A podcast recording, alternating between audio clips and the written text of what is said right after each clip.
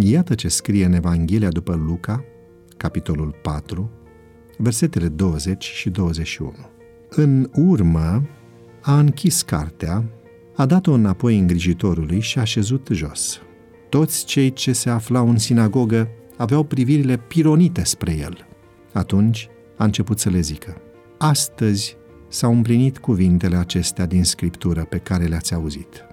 După 40 de ani de autocrație am aflat ce înseamnă o campanie electorală democratică. În noaptea de 23 spre 24 mai 1977 a început prima campanie a tranziției politice spaniole care trebuia să aleagă primii senatori și deputați ai Parlamentului spaniol. Temele partidelor politice, mitingurile reprezentanților lor, propaganda televizată, panourile pline de afișe, zidurile și spațiile libere, dezbaterile libere ale liderilor, promisiunile țâșnind din toate părțile. Totul era un real spectacol politic, de echilibristică, demagogie, abilitate dialectică și persoasiune, pentru a obține votul cetățenilor. Se propuneau, printre altele, în acea epocă, un plan de eliminare completă a șomajului, protejarea mediului înconjurător, dreptul la o locuință demnă, deducerea cheltuielilor familiale, drepturile la libera alegere a unui medic și a unui centru de sănătate, eliminarea impozitării pensiilor, un viitor promițător.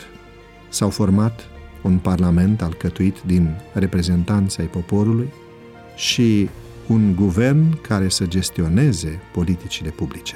Și apoi a urmat realitatea, cu dezamăgirile ei. Dacă mi se permite comparația, neobișnuita situație a Spaniei de după război mă duce cu gândul la o altă campanie electorală declanșată de un om la începutul lucrării sale în lume, Isus Hristos, când a venit în calitate de Mesia la concetățenii săi din orașul Nazaret, unde copilărise, le-a vestit ce avea să realizeze, fără să recurgă la panouri publicitare sau la grafiti, la materiale promoționale sau la dezbateri publice. A recurs la scripturi și a prezentat programul mesianic de acolo, din textul profeției. Era vorba de un plan de reabilitare a omului valabil nu doar pentru poporul evreu, ci pentru întreaga omenire. Un program inspirat de Duhul Sfânt, pentru împlinirea căruia era nevoie de investitura sa.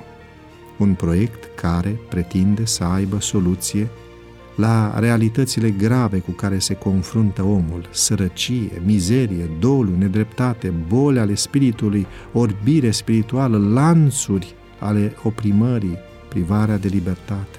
Un plan spiritual care, deși are implicații asupra vieții sociale și politice a oamenilor, nu urmărește interesele materiale, din moment ce acționează în interiorul omului, în inima lui.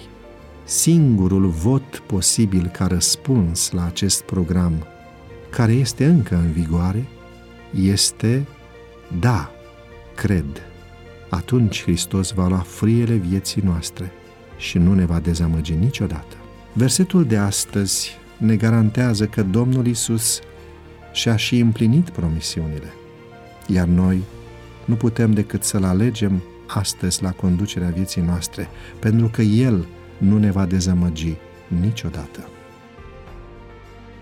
Devoționalul audio de astăzi ți-a fost oferit de site-ul devoționale.ro în lectura pastorului Nicu Ionescu.